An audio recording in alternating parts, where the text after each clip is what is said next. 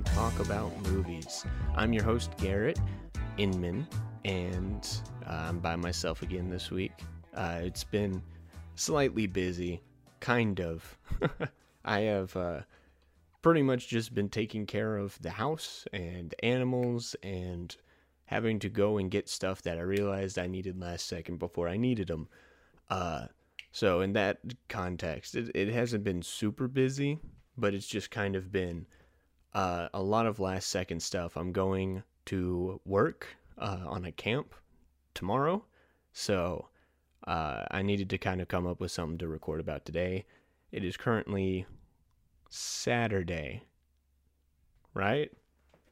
Yes, it is currently Saturday, June 6th. I will be heading out of town tomorrow, Sunday, June 7th. so, I'm trying to just get this out. I didn't really come up with anything I wanted to talk about until uh, yesterday, and I decided uh, to talk about Bo Burnham's new comedy special. Uh, it's a it's a bit different thing. People are saying it isn't a, a comedy special; it qualifies as a film. Some people are saying, "Oh no, it's just a comedy special." You know, I, I watched it because a lot of people have really positive opinions on it, and so might as well just talk about it because it does have a lot of uh, interesting things to kind of talk about, I suppose. So that's what we'll be talking about today is Bo Burnham and uh, his comedy special and kind of, I guess, in a broader context, talk about the pandemic as uh, this was released. Well, this was made while Bo was in uh, lockdown during quarantine and that kind of fun stuff. and uh, it's aptly being released by the time most states uh, in the US are coming out of a lot of the COVID stuff and kind of transitioning or already done with uh, the pandemic and a lot of that stuff. So, uh, you know, it might be a good time to talk about all that fun stuff. Uh, and yeah, but before we do that, uh, let's just take a quick look at uh, the movie news this week.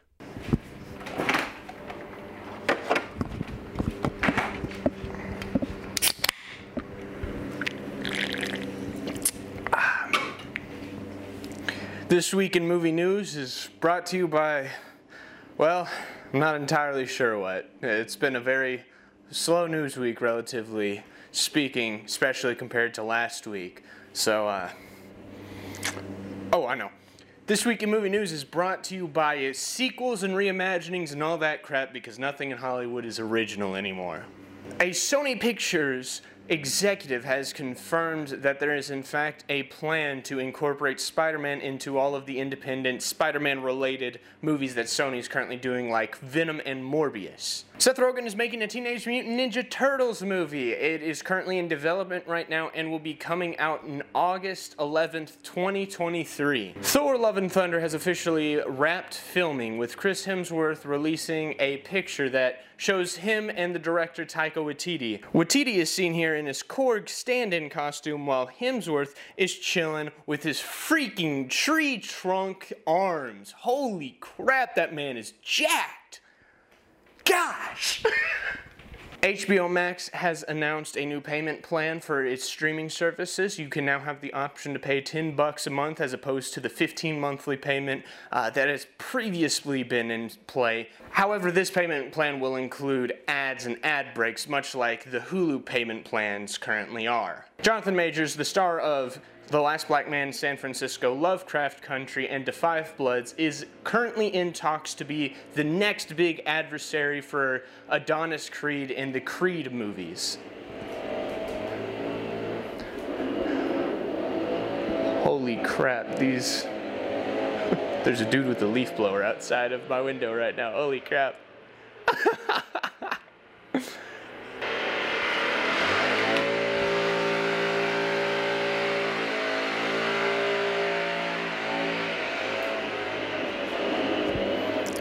that's that's dope. Oh, there you go. Oh no, he's coming back. A Quiet Place 2 has blown up the box office in its debut weekend last week, earning $57 million in its debut. That far and away blows past Godzilla vs. Kong, which only made 31.6 million in its debut weekend. And it also beat the first installment in the Quiet Place series, uh, which only earned $50 million in its debut. The Netflix superhero show based off of the Mark Millar comic books, Jupiter's Legacy, has effectively been canceled. However, Netflix is still planning to move ahead with an anthological world based off of Mark Millar's comic books, ordering a series called Super Crooks. We now have character posters for the upcoming Eli Roth film Borderlands, based off of the acclaimed video game series. In it, we get to see Florian Munteanu as Krieg, Ariana Greenblatt as Tiny Tina, Jamie Lee Curtis as Tannis, Cate Blanchett as Lilith, Kevin Hart as Roland, and Jack Black as Claptrap. We also got a teaser from David Sandberg for his upcoming sequel to the Shazam movie, which looks fun. Why is it so dark? Probably would have been a good idea to have like one light on. We also got a teaser for the Boss Baby sequel, which looks. I'm in the family business. And now you work for me, boomers. Finally, Donnie Yen has been confirmed to be co starring with Keanu Reeves in John Wick 4, playing an old friend who shares a lot of history and enemies with John. That sounds awesome. Can't wait. That has been this week in movie news. Yeah, I think I need to start watching these back live because I notice a lot of stuff uh, watching them back that I don't ever do while I'm editing. Uh, yeah, first off, I I apologize for pronouncing Florian's last name wrong, and I'm pretty sure I probably announced uh, the character she was playing's name wrong. uh, but also, yeah, you can hear a lot of that yard work in the background. In retrospect, probably wasn't the greatest idea to uh, record that while there were lawnmowers and leaf blowers going. Um, but I, I'm enjoying watching these back kind of live and actually kind of live reacting, even though I did edit this and film it, so I kind of already know what's coming up. But you know, it, it's fun to kind of pick up on some stuff. Yeah, it, it was a uh, it was a very slow news week this week especially compared to last week where the segment was like seven minutes long. Me just trying to spit as much out as I can, and Duncan and I got distracted for 45 minutes maybe talking about all the news. This week has just kind of been little bits and tidbits uh, about stuff coming out, and not a lot to talk about. I mean, it's cool that Spider-Man will probably eventually be coming into the Spider, uh, the Sony Spider-Verse type stuff, but that was kind of something that we pretty much expected would come later down the pipeline, anyways. Uh, Seth Rogen making a Teenage Mutant Ninja Turtles movie. We don't really know what that's going to look like. I think he produced uh, the Invincible TV show, so it might it might take a bit more of uh, I want to say adult, but not like adult in that the context that usually comes with adult, but a more mature film. So that all I can really say on that. Uh, uh, Thor: Love and Thunder. First off, Chris Hemsworth, uh, freaking beefed up. I think like his his arms weren't even that beefy, uh, in in Ragnarok. So this is about to be like the greatest comeback story between Endgame and Thor: Love and Thunder for Thor.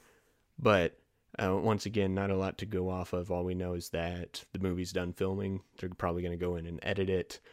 And I think it's being released later this year or next year. So we'll see where that's at. Um, as you could have told if you watched my episode a couple weeks back, uh, I wasn't all that stoked about the, the Marvel movies coming out. So I've yet to see a lot that has gotten me really excited uh, for a lot of the properties. Um, so I'm just kind of very unenthusiastic about the MCU right now. Uh, HBO Max has a $10 monthly plan if that's something you care about at all. uh, for me, I have HBO Max already. And uh, yeah, we I think we're we have, we're we carry AT and T or AT and T is like our cell phone provider. I think yeah, and I think AT and T just offered like a promotion for HBO Max when it first came out and said we're gonna bump you up to this plan to get HBO Max for free. So that's how we have it, uh, which is pretty cool. So if you have AT and T or are a carrier for them, check that out if you're interested in some HBO Max stuff because that that's a really good deal because HBO Max is a really good streaming platform. Uh, Jonathan Majors is a really good actor. Uh, pretty happy to see him kind of coming into some of these bigger movies. Uh, I've seen The Last Black Man in San Francisco. Really good movie. Would highly recommend it. He was one of the standouts uh, for me in that. Uh, and pretty excited if he does end up becoming the bad guy for Creed 3. I've not seen Creed 2 yet. I'm too busy uh, trying to make my way through the Rocky movies uh, because I've still not I've still yet to see all of them. I've now seen the first three, which I very much enjoy. Uh, so I think I need Rocky 4, Rocky 5, Rocky Balboa, and then Creed 2. That's about it. um yeah, uh, Quiet Place Two, good for it. I mean, it, it's a very, it's a very popular movie, so obviously this was gonna kind of break out. But the amount it has, the fact that it surpassed the first movie is very telling and uh, encouraging to me. I think this might be the beginning of the theater comeback. Hopefully, it is because I want the I want theaters to be operating at full full steam ahead now because the theater you, you can make fun of just the uh, the theater experience and kind of how crappy it can be at times where you have stupid kids like just, just talking to each other during a movie. Uh, I went and saw a Quiet Place 2 this past week, and of course, of all the movies I've seen so far since the theaters reopened, the one movie that requires silence uh, in order to be effective and create tension of course, that's the movie where a guy in the audience decides to leave his ringer on, answer, or get a phone call, answer it, and then proceeds to have a conversation in the back. And I'm trying to watch the movie, and all I hear, all I hear is just, "Yeah, all right, I'll, I'll see you there." And the dude has his, the dude has his, the dude has his phone on speaker, so you hear, "Yeah, all right, okay, I, I can do that then." Yeah, all right. All right, thanks. and this man has a full blown conversation about like a doctor's office appointment or something in the middle of this movie. So, say what you will about the theater experience, but there's something just very unique and, dare I say, magical about going. First off, just getting in your car and going somewhere and going to another building that's dedicated to show you this, uh, especially if the movie's really good. Something like Quiet Place 2, that it relies on tension and sound design and being able to just immerse yourself in this experience. It's very cool. And if I had the money, I would make my own theater uh, room with surround sound, dark lights, uh, theater chairs. And then I just would never go to theater again. But alas, I cannot afford that, so that is why I go to the theaters. Um, uh, I, Jupiter's Legacy got canceled. Uh, yeah, I'm not. I'm gonna say it's not that big of a loss. I watched it, and it just compared to all the other stuff that's currently out, superhero related, that isn't Marvel or DC uh, I was excited to see this because I was kind of on this Invincible and the Boys kick where let's get all the alternative superhero media I can find. And Jupiter's Legacy came out and I watched it and it was incredibly mediocre. I really wanted to like it, but the costumes were bad. Uh, there was basically no story. There's like a twist villain that happens in the very last episode and it's just not interesting because the entire season has been building up to nothing. It's just kind of been like, hey, let's catch up with these characters or inter because sorry, I just dropped my phone.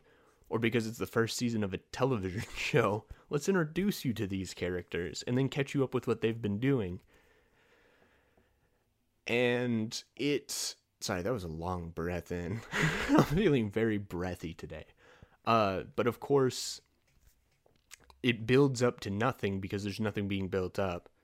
Uh, it's a eight episode season.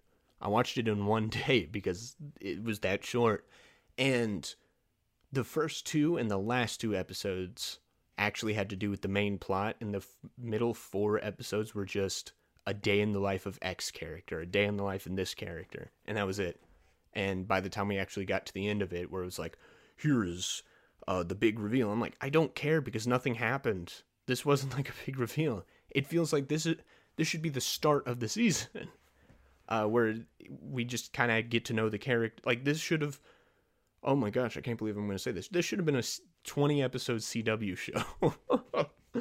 oh my gosh, because that's what it felt like. First off, just in tone and, and feel of it, but uh, also just the way it was structured. This feels like this should have been, at the very least, a mid season finale for a 16 episode season where you finally reveal what's really going on and then having, you know, eight or so episodes after that to develop that and actually get into some action because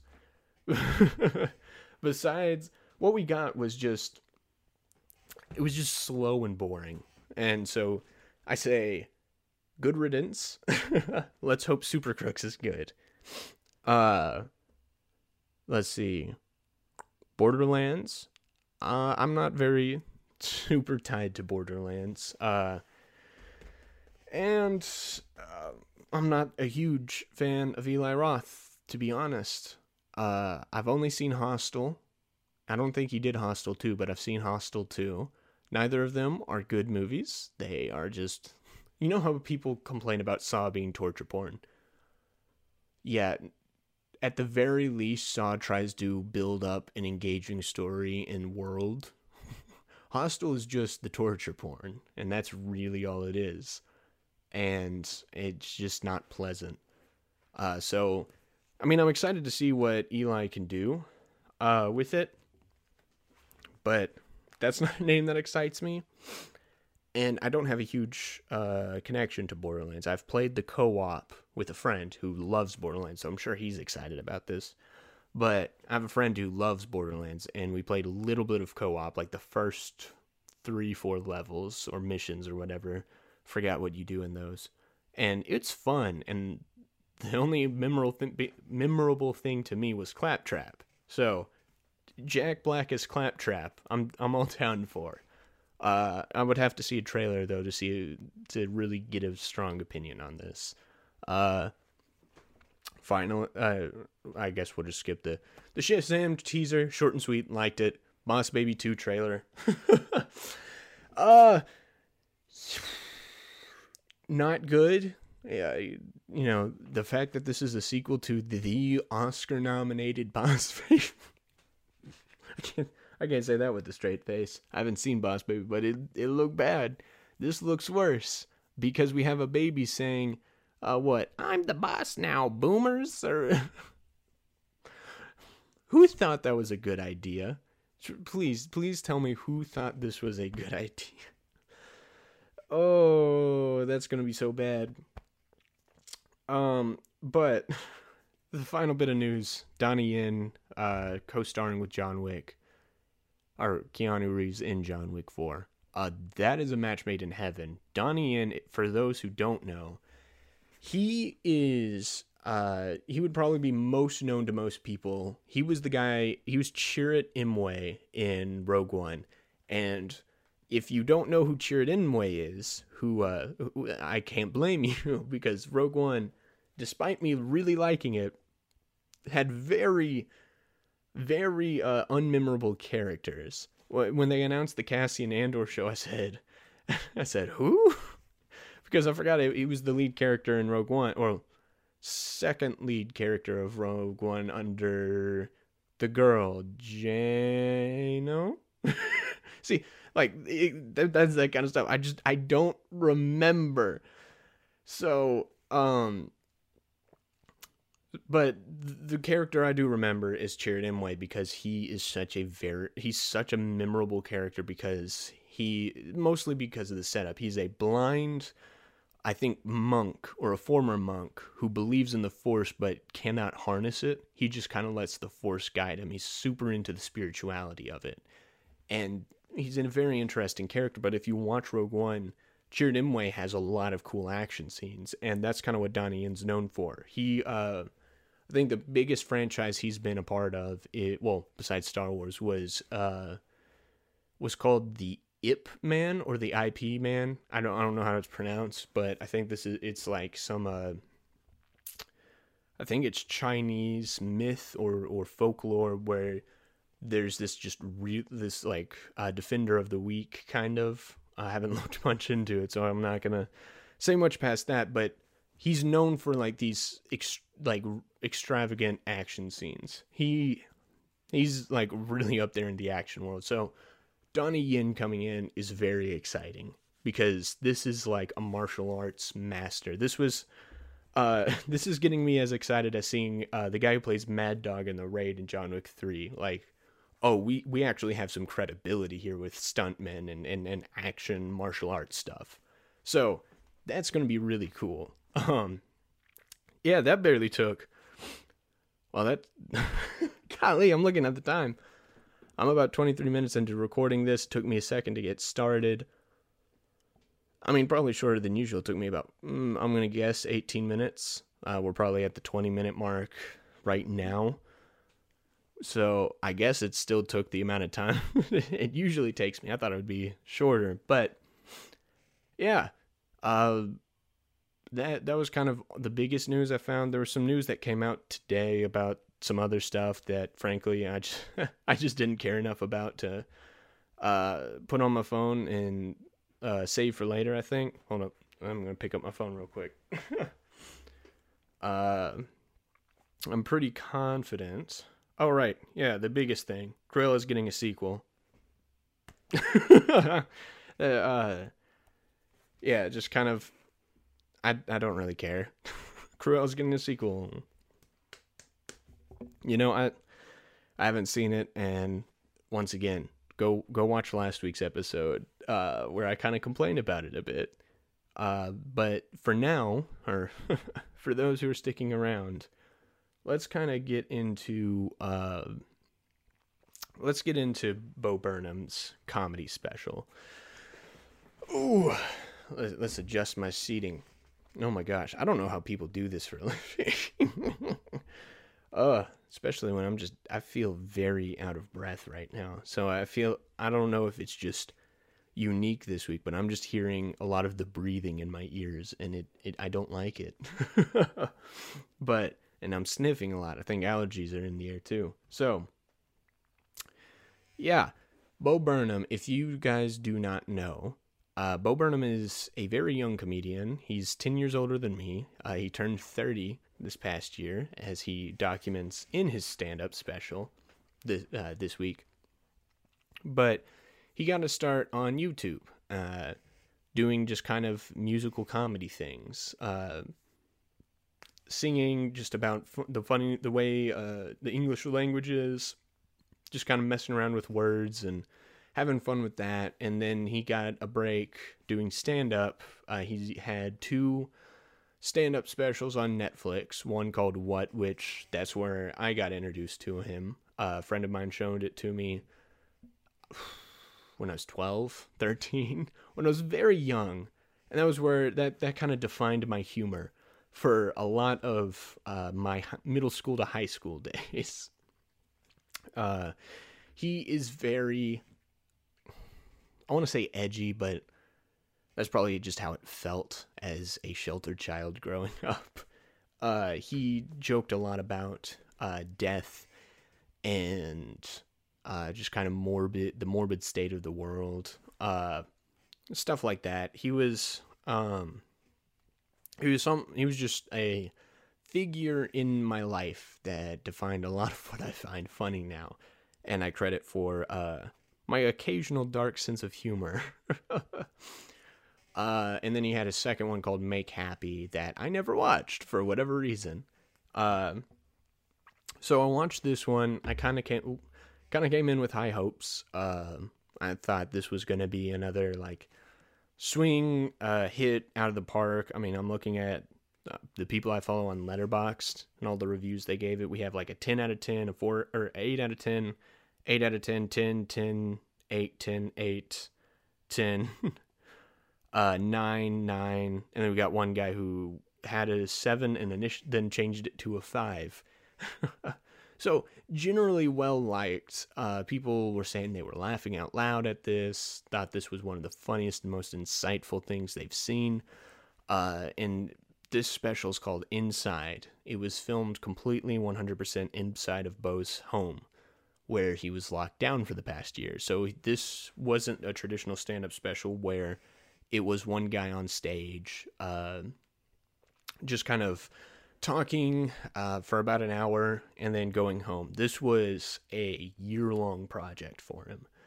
Uh, and you can tell, like, he starts out relatively short hair And by the time it ends, uh, his facial hair is longer than mine, and uh, his hair, I think, is longer than mine. Hold on. I'm gonna take my hat off. Uh, take off my headphones too, so I can't hear my breathing in my ears. But like, I mean, look at that. His hair was probably a little bit longer. I can barely see now, but my hair has grown a lot. Uh, I think last time I got a haircut was in January. So, you know, he had a lot more time to let this type of stuff grow. Uh, and it's funny looking back at my previous episodes. My first episode was filmed in February and very short hair, barely had peppery, like kind of splotchy short hair. And now, now flash forward like five months later, and I wouldn't say this thing's bushy, but it's solid. Uh, got some very long hair. You can almost, you know, see you can see the hair sticking out there. Uh, and my family continues to tell me I look like a hillbilly who needs a haircut, and I've earned the name Mountain Man amongst some friends. So times change, and you can you can definitely see that with uh, Inside. And the unique thing about this, besides this being a year long project rather than a one night special, uh, this has a heavy dose of seriousness. Um, where it's not just uh, kind of what he's known for. What he's known for is musical jokes, where he sings songs making fun of the world around him or just kind of the values uh, society has or kind of the trends going on. And he does that, but it's spliced together with really solemn notes of him watching old videos he put out on YouTube, looking really sad, or even just stuff he filmed previously in the special where he looks a lot more happy and optimistic. Uh, and you can really see that his mental health is kind of going uh, down the drain uh, because he's been inside and isolated for so long. Um, and once again, I guess I guess I'm just making up for my uh, May quota for Mental Health Awareness Month because once again, this is another thing about mental health. Um, but there's a lot more solemn moments in this of just him kind of struggling to hang on to reality, struggling to just hang on to sanity. I, I think he makes a joke about uh, how he's going to kill himself earlier on, where it's clearly like early in the pandemic. He's like, "Oh, I'm just kidding. I'm not going to kill your kill myself." Uh, and then a little bit later, his hair is a little grown, and he starts saying like, "Oh, well, if you're gonna you know, say uh, you're gonna kill yourself, uh, just don't." And he kind of goes on this sim sarcastic but very macabre uh, rant about suicide, and then flashes in the next scene. It's him watching that rant uh, much much later uh, in in the lockdown and the pandemic, and you can kind of just see, like just in that little uh, window, how far his mental health has gone, and uh, so there's some really, uh, really sad and somber moments within there, and some of it reminds me of a show on Showtime uh, called Kidding, which is stars Jim Carrey and uh, it's about him as a children's entertainer, almost like this. Uh, I call him a Mister Rogers caricature where he has this he's very soft spoken talks with the boys and girls and all the kids love him but at home he has a very hard home life. Uh, he's getting a divorce from his wife. Uh, one of his sons gets killed in a car accident that he where he's driving. Uh, his uh, his surviving son is getting into drugs and girls, and he just doesn't know how to handle that because he talks down to him like he's the Mister Rogers character rather than his father. And one of the things I absolutely loved about the show, the best part of, about the show, is when it goes full uh, abstract, where uh, this character they call him Mister Pickles where Mr. Pickles uh, goes into the worlds he creates for the kids and he uses those worlds to sort out his adult issues and how that's the medium where he can really operate. And it also delves a lot into mental health uh, as well. And that's what this stand up special kind of reminded me of. There's a moment towards the end where he f- sees the door cracked and he decides he wants to go outside only to be trapped again and once and he's scared. People are laughing at him. He's up to the scrutiny of the world, and he just wants to turn around and go back inside. Um, and so you kind of get to see where he, he's at mentally towards the end. Uh, and another big part, another big theme is the internet, where uh, this is a guy who got his start on the internet. He makes fun of the internet a lot. He directed a movie that came out 2019, 2018, uh, called Fifth, no, Eighth Grade, which was a really good movie. But it's about the experience of an eighth grader, kind of uh, her blossoming maturity and her uh, struggle to connect with people while trying to do like a vlogging makeup channel. And that also deals with how young people cope with the internet, but the way mode approaches that kind of subject isn't, oh, internet bad, lock up your phones, uh, you're being brainwashed. Nothing like that. Uh, he approaches it in a very tasteful way where there is good things about being on the internet. Uh, but there's also time wasting stuff. There's also dangerous stuff. And it's uh, also a way that uh, you can use it as a cope me- coping mechanism in a harmful way. Uh, uh, and I I really like that approach. He has a song called well, "Welcome to the Internet" in this special that is one of my favorites because it it's funny, but it also it also rings very true. Uh, where I think one of the lyrics is like, where you can look at "Welcome to the Internet," where you can uh, look at cat videos, but also learn how to make a bomb. The two extreme polar opposites, neither of which uh, should probably uh, be something people are actively looking at. Um, but kind of just the the dichotomy of innocent stuff you can do on the internet uh, to very dangerous stuff uh, where anyone can learn how to make a bomb at any time. That, whew, yikes. so it, he addresses that kind of stuff, and I think a lot of what he talks about here isn't just what I like about it is it's not directly about the pandemic or the lockdowns. Like clearly it is just because we're coming fresh out of a lot of that stuff. But it's more just about human isolation and uh, how we isolate ourselves on the internet. He goes on a little bit of a stand up uh, monologue slash rant slash tangent where he talks about how we just spend all of our time on the internet. He uh, he calls the real world uh, canary in the coal mine, where we put on our suits, go outside, get what we need, and come back to the real world, uh, which is a very strong image where we're so sucked into the virtual world. uh, like I am right now, I'm sitting in front of my computer in front of a camera talking. uh, just just like right here engaging with it and getting up and going outside, going to get food is a struggle. and I get like, yeah, first world struggles, right? But there is something to be said where people get so sucked into the virtual world that the real world seems like the the fake world um to an extent where you feel like you can really be yourself on the internet but then you have to protect yourself from the outside world, which uh, I, I quite liked. Um, however, I said all that.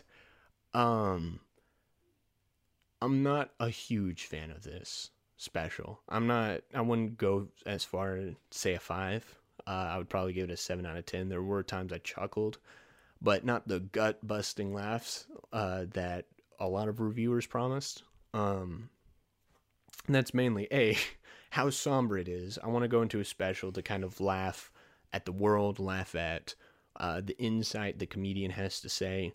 Uh, and a lot of this was just kind of uh, not funny.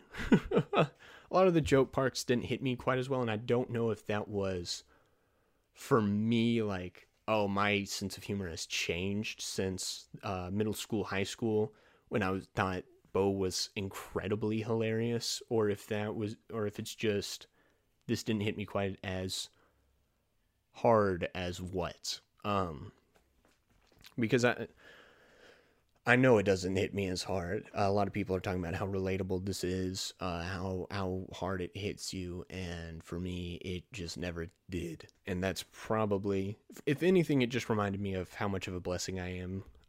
I have to be able to live in Arkansas, where uh, we did not have a governor who forced people to stay inside. Uh, he let us operate with relative freedom um, the most we had to deal with was put on a mask before we entered into a Walmart or something, uh, which was annoying to deal with, but you know, here we are, we survived.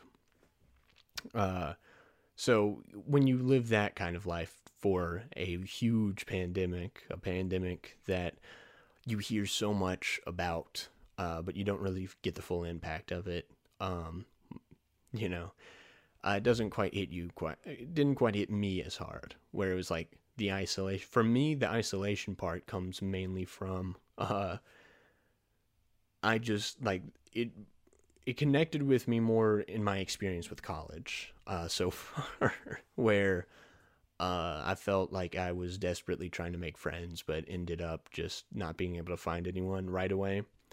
And so i ended up locking myself in my room watching tv and only interacting with my roommates uh, most of the time, and uh, apart from mandatory meetings and crap I had to be a part of in classes. Uh, so, you know, I talked about last week where I had a panic attack uh, in my dorm room, and I feel like that was something that was just long standing because I had constantly isolated myself. Uh, so that is part mostly on me. uh, where I just kind of isolate myself, and I got that kind of feeling. But in terms of the pandemic, man, when I came home for summer and my friends were home, we were hanging out all the time. Uh, we didn't really have to worry about a lot of the restrictions and the lockdowns. Um, so, if anything, this just was a blessing to remind me, hey, there were people who had to stay home, uh, who were forced to stay in their homes, um, and just kind of a a general reminder of uh, how I've heard people say, "Oh, the pandemic has affected people's mental health," and that was what the stand-up reminded me of. It didn't really remind me of that. It was more how the lockdowns and the treatment of the virus has uh, affected mental health because the pandemic in and of itself didn't really like affect anyone's mental health. It was a biological thing uh, that affected physical health uh, I'm trying to dance around this without without getting super because the pandemic isn't really the point of this, but it just reminded me uh, this was a consequence of the political games that have been going on for the past year, uh, where normal citizens like Bo, who I'm going to assume has isn't incredibly rich, uh, how normal people like him and uh, just the people you see on the street uh, where they're trying to get through this and people up top the uh, corporations the politicians the uh, rich elite are just kind of telling people what to do and not thinking of how it will actually affect them because they don't care.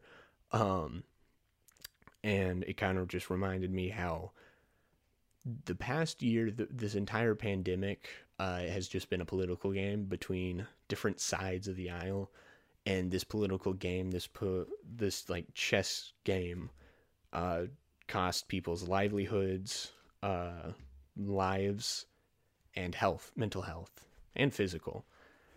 And that that's a shame because we're not gonna. Most people aren't gonna be able to get that kind of stuff back. Uh, you know, this time and period, especially for like Bo, that mental health is going to take a, while, a bit to come back. Um, that's going to have lasting consequences for him.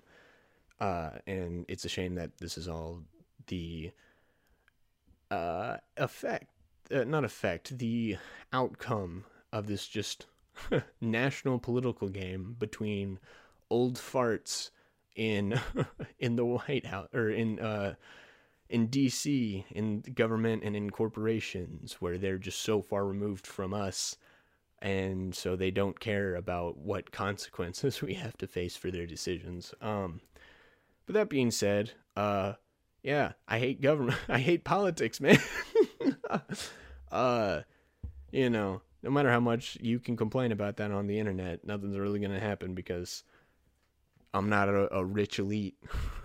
uh, but getting off of that, uh, that that's what the the special reminded me of. Uh, and once again, uh, didn't fully relate to the feelings, but I understood where they came from, and I liked that. I think my main issue was a lot of the comedy didn't work. Uh, I liked a lot of the songs. Like, uh, let me talk about the songs I did like first. Uh, White Woman's Instagram is a masterpiece. I watched that and I said, "Yeah, I've seen." He like recreates uh, all these pictures that are common on your average uh, 15 to 30, 40 year old white woman's Instagram. And I said, "I've seen that. I've seen that. I've seen that. My sisters have done that one. Oh, yep, I've seen that one. Oh, so and so did that." Uh, it is so accurate, and it is so funny to see Bo just kind of recreate these um, there was another one where Bo does a song, a little ditty about uh, unpaid interns, uh, which is also which a is just very catchy. But then he decides to do a reaction video to it, uh, and then it goes on a bit too long or too long to where he starts having to react to his reaction to the music video. And then he goes, "Oh crap, there's the other," and he starts reacting to himself, reacting to to himself, reacting to the. And it's just it's so geniusly done. It is hilarious. Easily the best part for me about the the special. Uh, and then obviously, welcome to the internet. Great uh, commentary on what the internet is and uh, the implications of what it is. Uh, yeah, um, those were probably the standouts for me. There was a instance where he pretended to do a playthrough, uh, and the only reason I bring that up, it wasn't particularly funny. It was mainly just a more somber part where he's like, ah, uh, yeah, this game has really smooth controls while he's controlling himself, just walking around the apartment crying. Uh, which was which was kind of funny, but uh, the part that stood out to me and the reason I bring it up was he ends it and goes, "Yeah, that was that was a really good game. It kind of reminded me of Death Stranding because it's effing boring."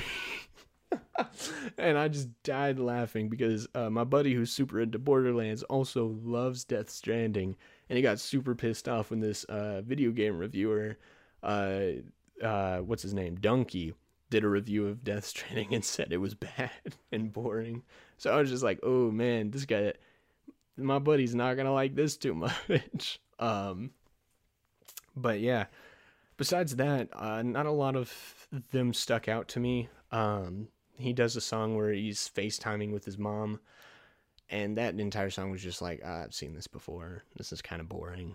Uh, it's like not doing anything different.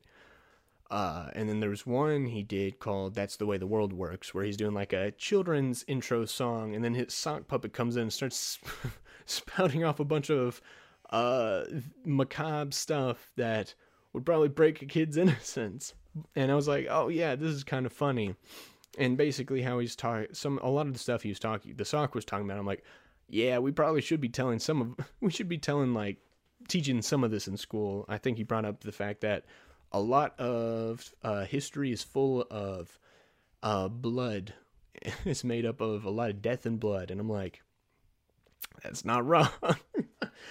uh, because I remember uh, in school, uh, you learn about the fun stuff in history.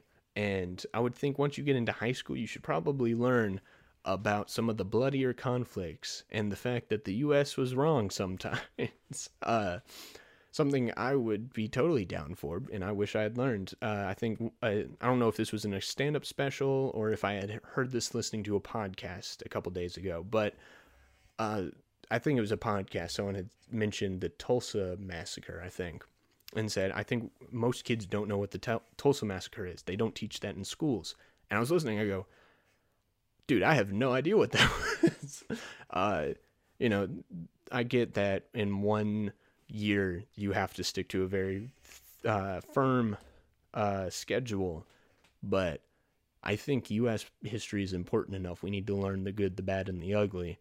Uh, and I would even say stretch that crap over two years. Do a two year uh, U.S. history course where you do a fully comprehensive history of some of the important stuff that happened because you don't you can't get to all of it in a year. It's just impossible. Um, but there's some stuff that stood out where it's like, yeah, yeah, yeah, I, I completely understand that. And then he said a couple of things that were like, that makes no sense to me. I think if you come from a certain political mindset, it probably makes sense. But just off like off the cuff, where it, it's just like I don't understand that position at all, or why that is something you present as fact. Like that, and he remains relatively moderate. Like he's definitely his own person in presenting himself. He's not uh, presenting himself as an echo piece for anyone's side, uh, which unfortunately a lot of comedians fall into um, these days, where instead of trying to tell jokes, they just try to become a mouthpiece for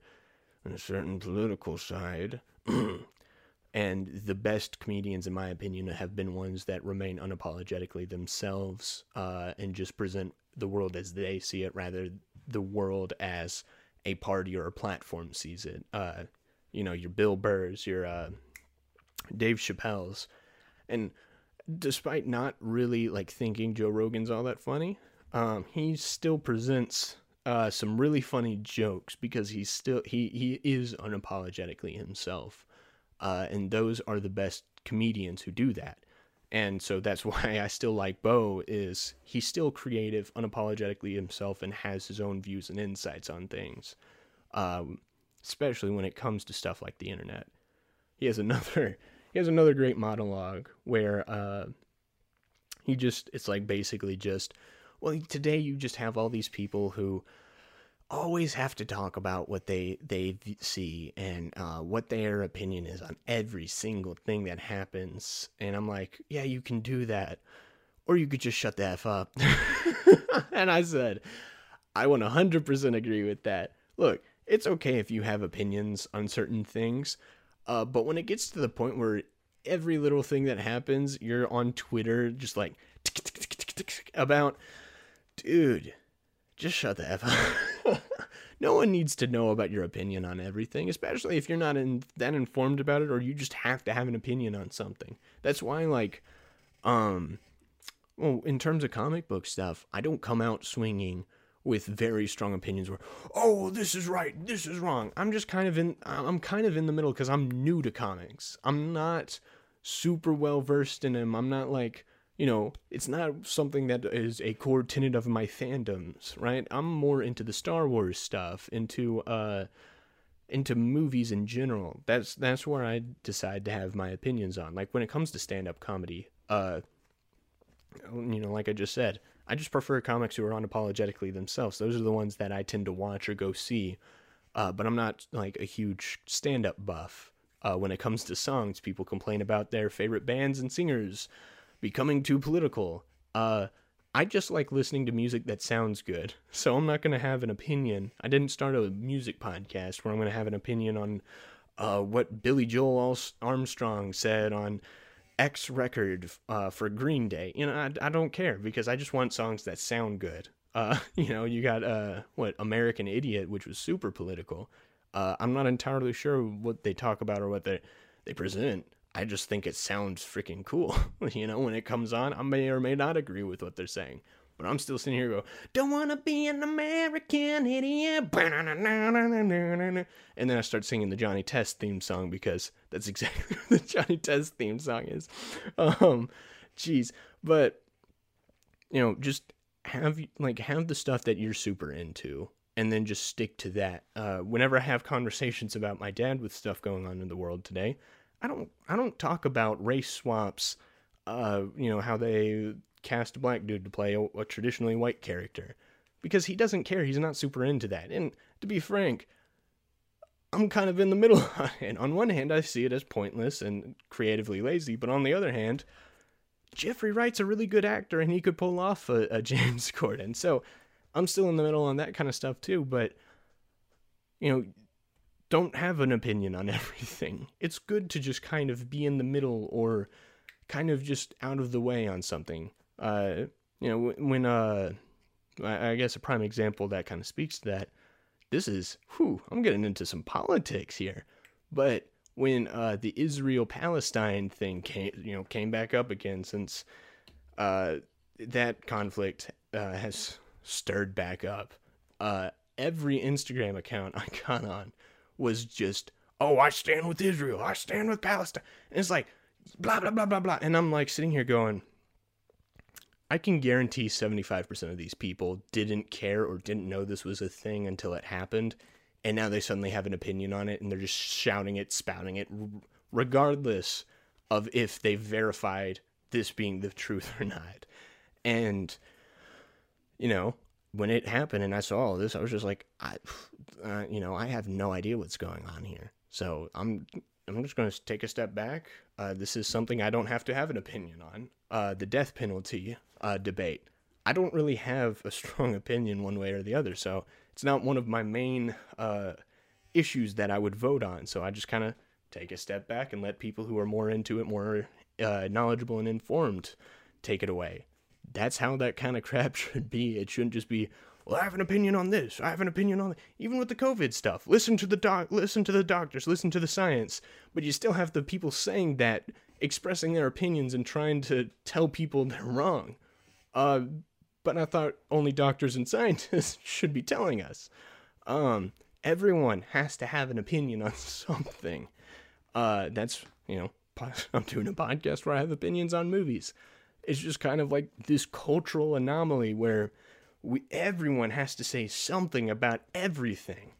Uh, and they like in uh, the welcome to the internet song everybody has to have a little bit of everything all of the time they just have to constantly express their opinion on everything regardless of if they had one previously or not anytime something's trending on instagram the the same people always have a, an opinion on it, and regardless of if they're informed on it or not, and it's just it's exhausting. That's why I don't have a Twitter. I'm never getting a Twitter, even for this. I have an Instagram. I'm never getting a Twitter because I just cannot. My mental health, I can barely grasp the idea of it. Seeing kind of the screenshots that pop up on Instagram, I cannot handle all of that 24 7. Uh, but back to the stand up special. I still really liked it. Uh, it. I still liked it. I just didn't love it like a lot of people did. Um, and I'm going to read this the the five star review from the person I follow on Letterboxd who uh, rated this. Not the whole thing. It's pretty long. Uh, but uh, uh, let me try to. Let's see. I'm gonna try to get to the part that I, I was just like, this this is very accurate. He says, these types of projects and films are made for the internet generation, and for the most part, the type of audience this caters to are suburban white kids who don't really know how to handle the outside world and are stuck in an eternal cycle of teenagedom. Teenagedom. They stick to overly sarcastic humor all the time then when something like this comes around, it really speaks to them and shows their vulnerable side. Comedians like Bo Burnham speak to them because he literally is one of them. He's a white suburban kid stuck in his teenage years in regards to both emotional development and attitude. Uh, first off, yoinks, zoinks, that's harsh. But also, he's not wrong. he's not really wrong. I am a white suburban kid who uh, does not know how to handle the outside world, and I'm perpetually stuck in my teenage dumb. I, I, I'm the type of 20 year old who binge watches uh, Gravity Falls and the Amazing World of Gumball in my spare time. Uh, yeah, I am completely stuck in my teenage dumb. I have sarcastic, uh, dark sense of humor. Uh, most of my flirting with women is saying something that is probably would probably be insulting, but because it's in, it's sarcastic and uh, you know goofy, uh, they accept it, and then they just take it as like a joke from a friend, and then I'm see there it is, self-deprecating and sarcastic. Um but yeah, I completely agree with that. Uh, and I get, uh, you know, he goes down and says the whole COVID thing, while people are worried about making enough money and sustaining their family, the aforementioned people's biggest concern is the fact that they can't go outside and see their friends. Um, they might try to hide behind some bigger issues, but they're paper thin as their real issues are self absorbed and surface level, kind of like most of the things Burnham says in this special excuse me. Um, and that's kind of where I get off of the boat with in terms of agreeing with him because I I would agree some of this is surface level, um, but self-absorbed, eh, maybe not. Uh, but uh, I would say yes. While white suburban kids, most of them probably don't have to worry about the financial troubles of this. Uh, I think part of that attitude, part of the, what that guy just said was um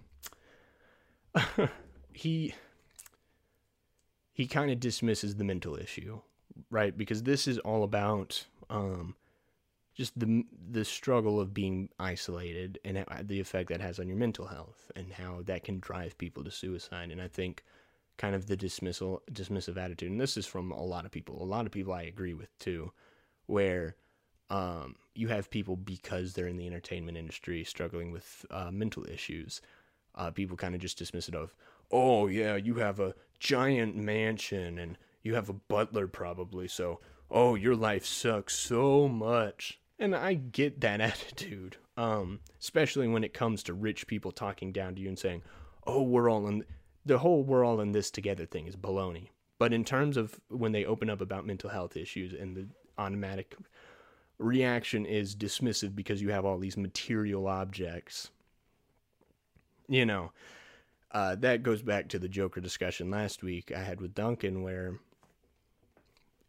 they're still people, and mental health is not something to to scoff at. Uh, this, you know, anyone can have mental issues. That is a class that that jumps the class barrier for everyone. You know, uh, the homeless person on the street can struggle with the same mental issues that friggin' Bill Gates or Jeff Bezos struggles with. It's not it's not something to dismiss. I get that uh, it can seem a bit derivative uh, for a uh, upper middle class probably or rich uh, white guy to be doing a stand up special uh, about his mental health and how it's deteriorated uh, while there are people who whose businesses went out because they were forced to go home and weren't allowed to reopen by the government. Uh, and they can't provide for their families now. They've had there's been people who've had to be evicted from their uh, apartments and houses because they can't pay for it because their business is shut down uh, because of all the the political games going on. And I get that that can be frustrating where you're seeing this guy who probably got paid uh, hundreds of thousands, if not millions of dollars to put this out. Uh, and he complains about his mental health.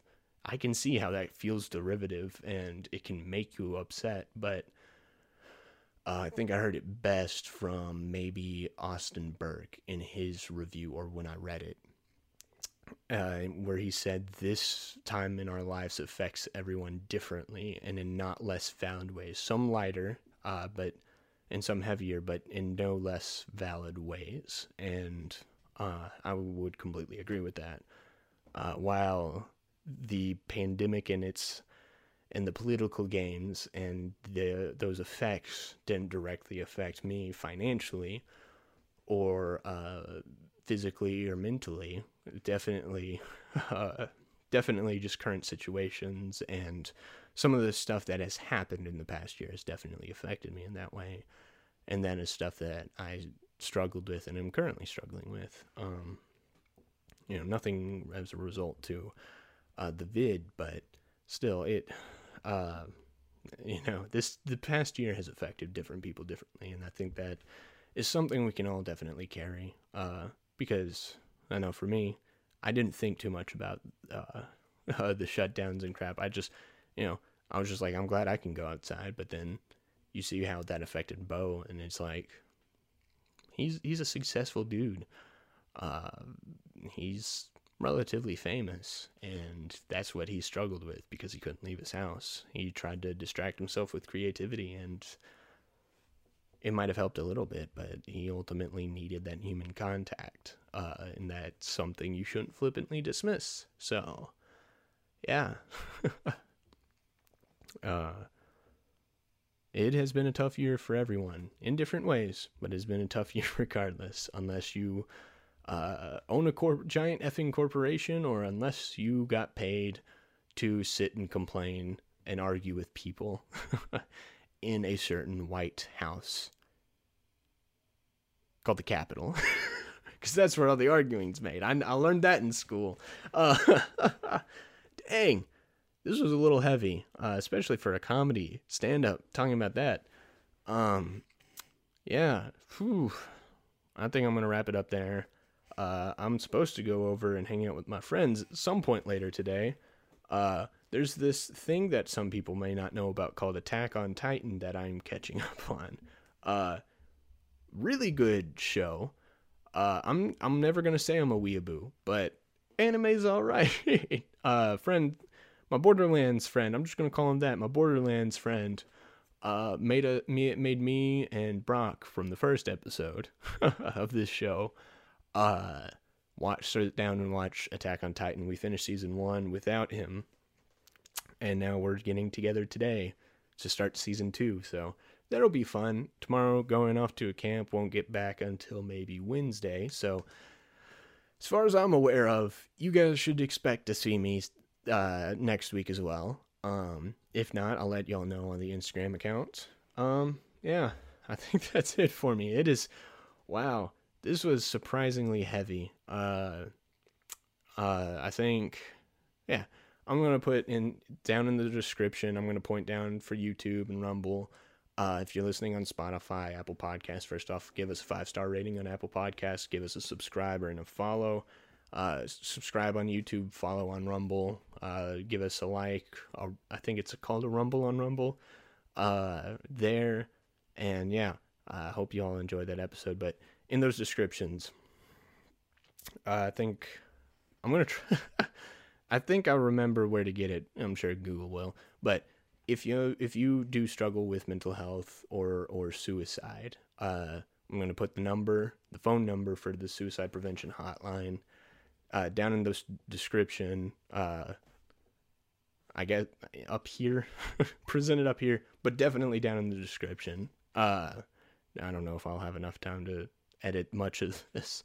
Uh, so yeah, um, and if you do so struggle with depression, suicidal thoughts, uh, call the, that number, but also, uh, just know that you are loved, uh, you have value, on this earth. Uh, I'm not really good at talking about this, but you're loved, you're valued, um, and there is always a light at the end of the tunnel. Um, uh, don't I know it? Uh, but yeah, thank you for this very downer, uh, it feels like, episode of uh, the Cinema Lounge. And as you can see, uh, if you're watching the sun's up. I did not record this uh, in the middle of the night. So, uh, yay me. Thank you guys for watching. I already told you all to do all the things. We're going to wrap up. I forgot to do, do this last week, but we're going to wrap up with our two new closing segments. Uh, if you only watched last week, week's episode, we started doing a segment, two segments. Uh, one where I tell you guys about the new releases this week, and one about uh, my weekly recommendation, something I think you guys should check out um, if you can. So uh, I want to root end every episode like that. Just a, especially if you have a very depressing episode like we did today. Uh, just kind of something to get you more excited. Uh, leave on a high note. Um, yeah. So release radar. Not a lot coming out this weekend. Um, unlike last weekend, which was actually really packed. Uh, but this weekend, yes, uh, as a recording, yesterday on Friday, The Conjuring Three, uh, The Devil Made Made Me Do It came out, uh, and uh, my father my father loves those trailers because the announcer voice you don't get a lot of those anymore in trailers, and he's not like the John Bailey, uh, epic epic voice guy. This guy's a bit more sinister sounding, so it's The Conjuring Three, The Devil Made Me Do It. And my dad just loves that voice and he imitates it all the time. Uh, if you guys like The Conjuring, go check it out. It is in theaters and on HBO Max for the rem- the rest of this month. Uh, and yeah, I mean, if you if you've seen The Conjuring, go see it. I have not seen any of them. I'm about to this this upcoming week. Uh, I'm about to watch Conjuring, Conjuring Two, Conjuring Three. The Devil Made Me Do It, and uh, all the spin-offs annabelle annabelle creation the curse of la llorona. I'm gonna go i'm gonna watch all that crap. It's all on hbo max now. I'm about to have me a conjuring uh, binge.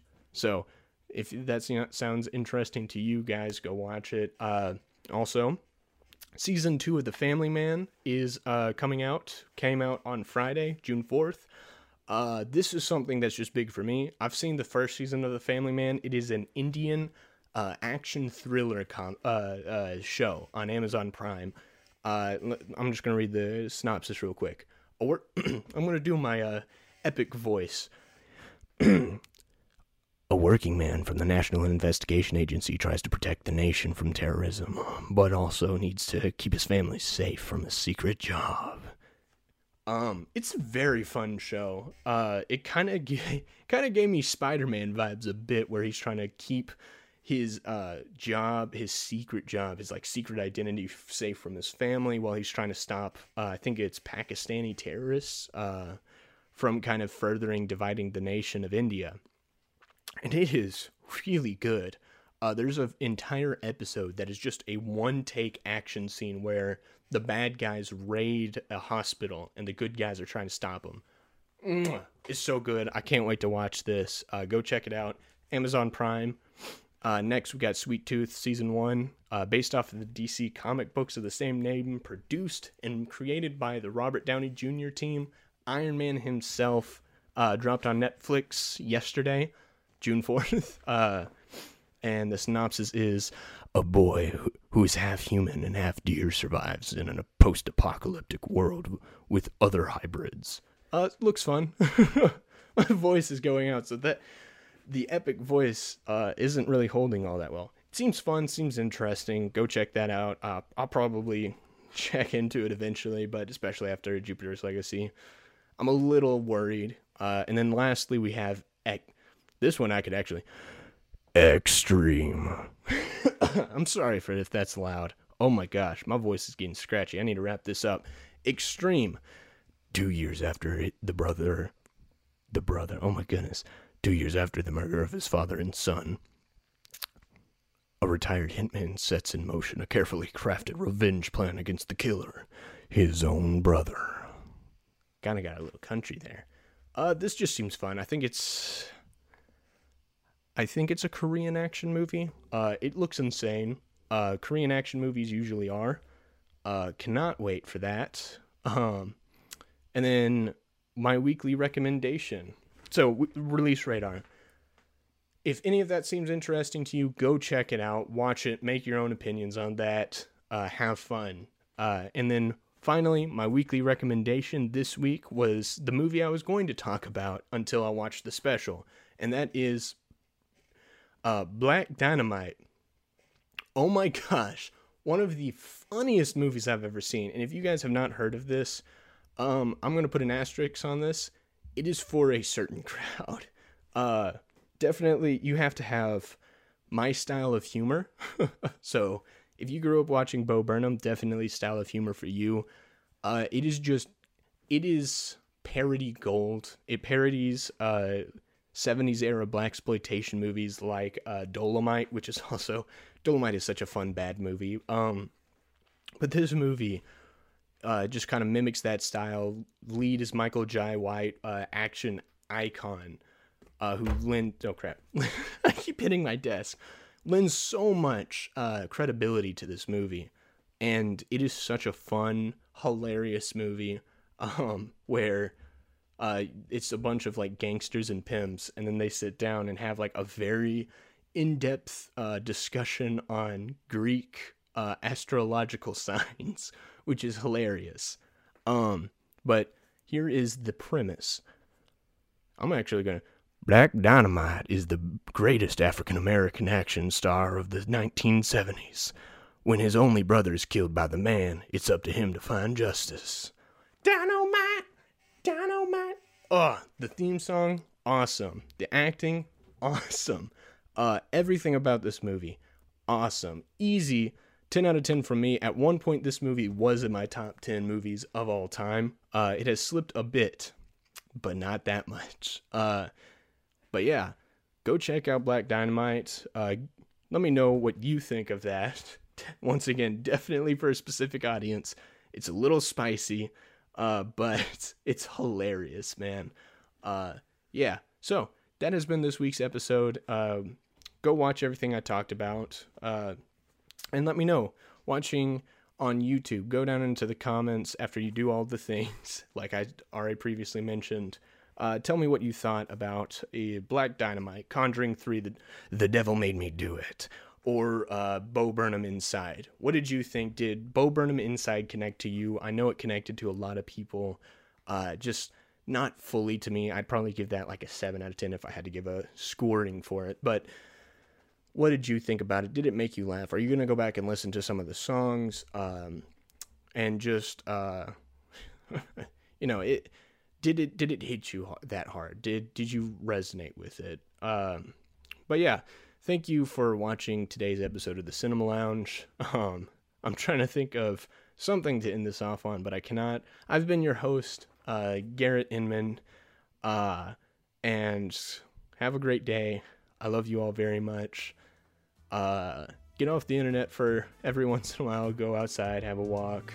Uh, you do not need a little bit of everything all of the time. I nailed that crap. Love y'all. Have a good night. Have a great day.